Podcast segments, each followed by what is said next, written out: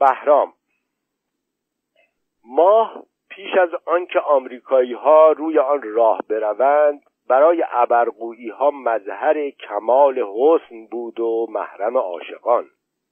شباهنگام که ماه در تمامیت خود خرمن نور بر آسمان میافشاند و حاله آن حلقه بر حلقه در کائنات نقش میبست چه بسا عاشقی در آرزوی یاری دست نایافتنی آهی می‌کشید و اشکی بر گوشه چشمی.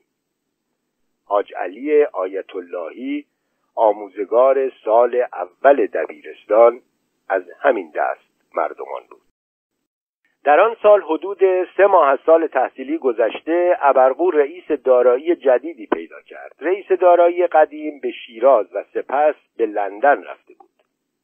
سه ماه طول کشید تا رئیس جدید معرفی شود. او با خانواده از راه رسید و بهرام تنها پسرش را در سال اول دبیرستان ثبت نام کرد.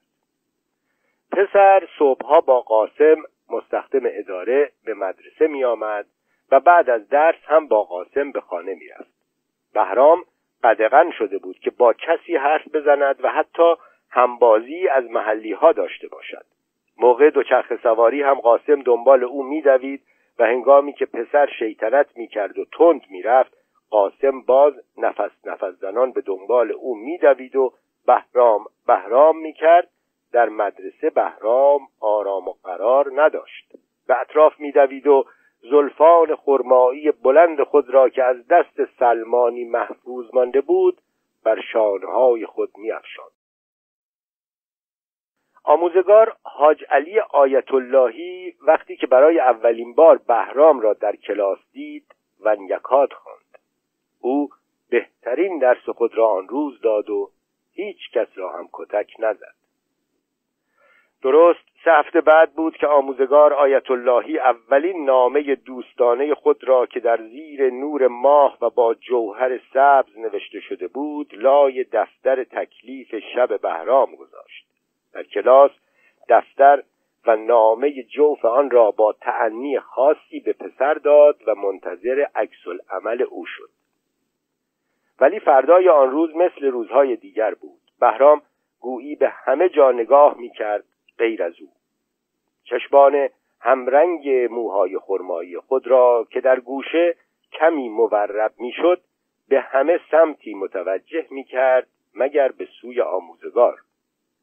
آیت اللهی نمی‌فهمید که آیا بهرام از این نامه ها زیاد گرفته است یا اصلا نامه های او را نخوانده پاره می کند نامه ها تندتر و ملتمسانه تر می شد و به تدریج که هفته ها و ماه ها می گذشت جسورانه تر و عاشقانه تر ولی بهرام با همان روش معمول خوی کرده و وحشی در ردیف دوم کلاس می نشست و به هیچ کس به خصوص به آیت اللهی آموزگار اعتناعی نداشت. رویت بهرام همیشه حاجلی آیت اللهی را به یاد کودکی خود میانداخت که بدون بچگی کردن گذشته بود. او در آینه بهرام خود را می‌دید که از روزی که به یاد میآورد در دکان گیوه دوزی پدرش دباغی و تخت کشی و گیوه دوزی و پینه دوزی کرده بود. نوجوانی او نیز در تداوم نگرانی برای پیدا کردن شغل گذشته بود و در دانشسرا هم از همه مسنتر بود و در نتیجه با همشاگردی ها حشر و نشری نداشت. اکنون سالها بود که در بخش های مختلف فارس زندگی بینور معلمی را میگذراند و از مواهب زندگی تنها یک رادیوی قدیمی آندریا داشت که با پارازیت فراوان گاه قطعی از موسیقی های تهرانی و آواز دردشتی را که محبوب او بود پخش می‌کرد. اکنون آیت اللهی در مقام معلم دبیرستان در این کودک شیرازی باژگونه خود را می‌دید. دلش می‌خواست که به نوعی بهرام را رام کند و شادیهای او را بستاند و در جان خود بریزد تا شاید چاره ملال دیرپای او باشد. آیت اللهی بهرام را چون قوی سبکبالی می‌دید که بر سطح زندگی میلغزد. حالانکه خودش همچون کنهای بود در کنج طویلهای که می‌خواست شادی را چون خون تازه از زیر پوست دیگران بمکد. تو گویی بهرام می‌توانست زندگی فنا شده او را از نو بسازد و جوانی بینور او را اینک با ملاتی تازه و تراوتی دیگر از نو بنا کند. آیت اللهی در آن زمان کار عجیب دیگری هم کرد که تنها رئیس ثبت احوال از آن باخبر بود. او به دفتر ثبت احوال رفت و خواستار تغییر نام خود به بهرام شد. پارسا رئیس سجل احوال به او حالی کرد که تغییر اسم اول ناممکن است ولی اسم فامیل را می شود با اجازه بزرگ فامیل دیگر عوض کرد. ولی او از اسم اول خود بیزار بود.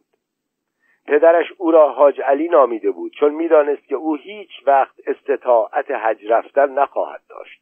حاج علی از این بیحرمتی که از روز اول نسبت به او شده بود رنج می برد حاج علی یک نام اکتسابی بود نه انتخابی. اکنون او زیباترین اسم جهان را کشف کرده بود ولی نمی توانست آن را از آن خود کند. و این روش همیشگی بخت و روزگار او بود. این شوربختی حرس و حسد او را به بهرام افزون می‌کرد. حاجری آیت اللهی دفتر بهرام را زیر و رو می‌کرد و بیهوده در پی علائمی بود که نشان از واکنش آن نوجوان نسبت به خود داشته باشد. گاه دفتر را در دست می گرفت و به ماه خیره می شد و نیت می کرد که در همان لحظه آن پسر هم به او و تیر بختی او فکر کند. او به دست خط بچگانه بهرام نگاه می کرد و در آن زیبایی و هنر خطاطی می دید آیت اللهی سر زمیر بهرام را در پشت آن خطوط نامرتب و بیمهارت می جست جوانی و غرور و سرزندگی در پشت این خطوط بود و چون خورشیدی پنهان بر او طلوع نمی کرد آیت اللهی تمام احساسات قلیان کرده خود را سطر به سطر با جوهر سبز می نوشت و در دفتر آن نوجوان میگذاشت و بیم آن نداشت که کسی روزگاری آنها را بیابد. صبح آن امانتی را تحویل می‌داد و بهرام همچون همگان دفترش را تحویل می گرفت و تو گویی آن همه شرح ناکامی ها و درد آن ها و شب نخوابیدن ها برای دیگری نوشته شده بود و او تنها قاصد نامه بود و بس. بهرام از کجا این رموز عاشق کشی را آموخته بود؟ او این بیاعتنایی و نگاه سرد و پرسلابت را چگونه در این سن کم به این استادی به نمایش میگذاشت؟ حاجلی آیت اللهی تدریجا از خواب و خوراک میافتاد و دلخوشیش درد دل کردن با ماه و یا نگاه دزدانه از پنجره دفتر معلمها به حیات مدرسه بود که در آن بهرام چون توسنی لجام گسیخته خاک بر هوا می‌کرد. ولی یک روز خبری از رادیوی آندریای حاجلی پخش شد که حاجلی فهمید آن خبر آغاز بدسرانجامی های دیگر است. آمریکایی ها روی ماه راه رفته بودند و به بشریت پیغام داده بودند. مگر می‌شد بر ماه ماه مهربان راه رفت؟ ولی رادیوی ایران با چنان تبختری این خبر را اعلام می‌کرد که تو گویی تهرانی ها بر روی ماه راه رفتند یا خود گوینده رادیو. این خبر تمام اشعاری را که در وصف ماه گفته شده بود در طرفت العینی بی اعتبار نمود و حاج علی آیت اللهی را تنها تر از همیشه کرد رادیو مرتب از این فتح عظیم خبر می‌داد و آیت اللهی می‌دانست که این واقعه سرآغاز وقایع شوم دیگری. است صبح فردا آموزگار کت و شلوار پوشیده و کراوات زده سر کلاس حاضر شد.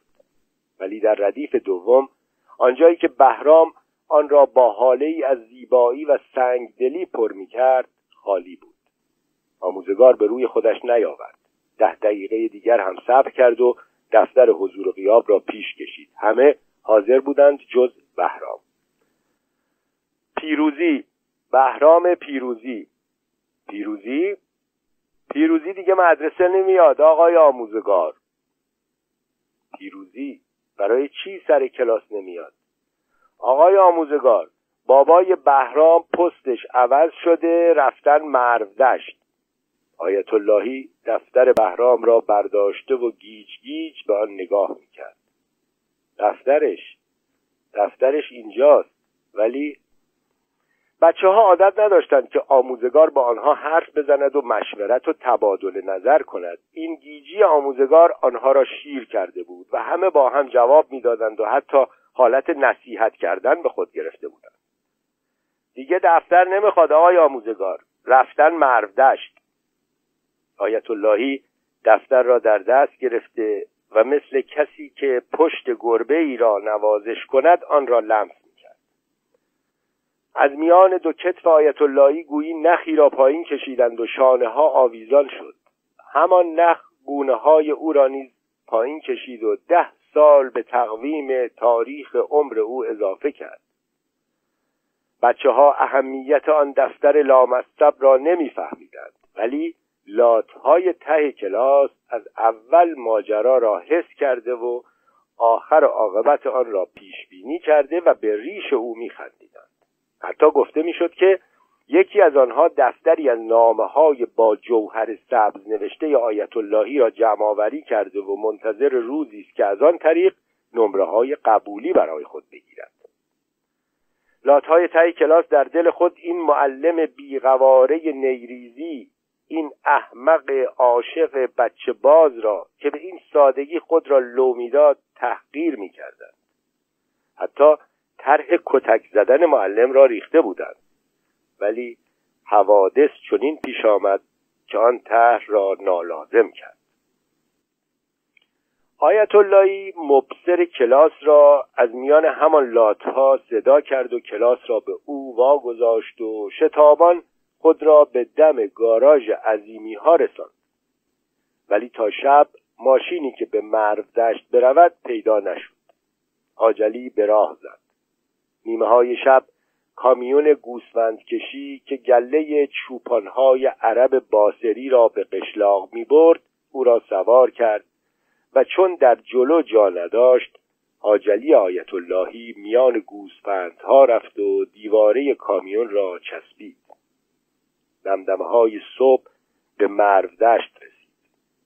خود را شتابان به اداره دارایی رساند. خاکهای دفتر را پاک کرد و سر راه منتظر ماند. ولی خبری از آقای پیروزی نبود. وقتی از دربان اداره جویای او شد دربان با لحجه تحقیرآمیز مردشتی او را از سر وا کرد. وقتی که تا شب و تا فردا شب هم خبری از بهرام نشد حاجلی عازم شیراز شد. آنجا هم اثری از بهرام نبود و دربانها و آژانها به این معلم خاکالوده بیغوارهی که با یک دفتر تمیز از ابرقو راه افتاده و به شیراز آمده بود چنان نگاه بی می کردند که گویا او اصلا در میان نیست. سرانجام حاجلی ناامید از همه جا به ابرقو برگشت تا شاید آنجا خبری پیدا کند. باز یک راست به اداره دارایی رفت و از قاسم جویای بهرام شد. ولی در عوض از قاسم که از اول نسبت به رفتار و اطوار او شک داشت چنان کتکی خورد که تمام گرد راه از لباسهایش بیرون آمد. حاجلی با تحریش پنج روزه و دفتر در دست و ژولید مو خود را به مدرسه رساند.